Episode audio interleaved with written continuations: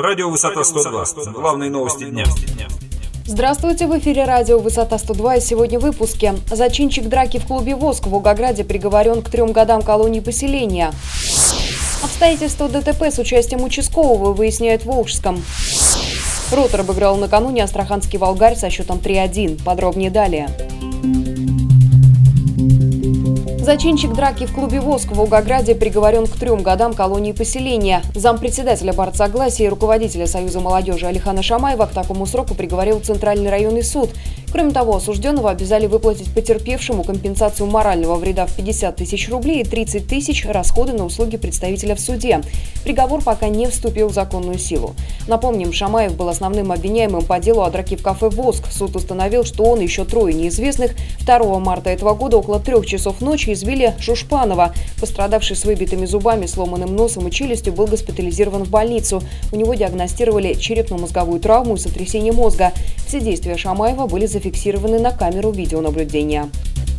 Обстоятельства ДТП с участием полицейского выясняют в Волжском. Как сообщили в Следственном управлении Следственного комитета России по региону, по предварительным данным правоохранитель сбил на улице Карбышева в Волжском пьяного мужчину, который переходил дорогу по нерегулируемому пешеходному переходу. Совершив наезд, участковый скрылся с места происшествия. 26-летний пострадавший находится в больнице. Медики диагностировали у него перелом голени.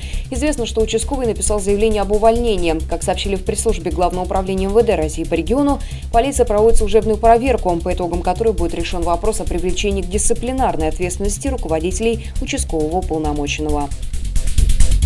Письмо транспортников Волгоградской области о своем бедственном положении дошло до президента. Владимиру Путину написали директора Волгоградского областного автотранспортного предприятия номер 4, номер 2, автоколонны номер 8, а также АТП Калачевского и Серафимовического районов. Они отметили, что в Волгоградской области из-за приостановки бюджетного субсидирования госавтотранспортных предприятий в ряде районов уже прекращено движение пассажирских автобусов. В связи с отсутствием бюджетных субсидий на возмещение убытков при перевозке пассажиров, предприятия региона по состоянию на конец сентября накопили более 83 миллионов рублей кредиторской задолженности. Это грозит, по словам авторов письма, остановкой работы социально важных государственных предприятий. Представители Министерств финансов и транспорта Волгоградской области пообещали погасить в ближайшие дни бюджетную задолженность перед организациями автомобильного транспорта региона за август этого года в сумме 20 миллионов. Представитель Минфина Волгоградской области также пообещал, что при подготовке изменений в областной бюджет на 2012 год предусматривается увеличение размера субсидий на указанные цели до конца текущего года, ориентировочно на 120 миллионов рублей. Ротор обыграл накануне астраханский «Волгарь». Счет 3-1. Как сообщает официальный портал волгоградской команды, все мячи были забиты во 2 тайме. Причем, как отметил Валерий Бурлаченко, цитата, «по качеству игры матч получился довольно тяжелым. Мы в движении уступали и в некоторых моментах проигрывали единоборство». Цитата окончена. Однако во 2 тайме 3 гола были забиты в ворота «Волгаря» – Крамзиненко, Рыловым и Шумилиным. За минуту до окончания астраханцы отыграли 1 очко с пенальти. Сейчас Ротор находится на 6-й строчке турнирной таблицы.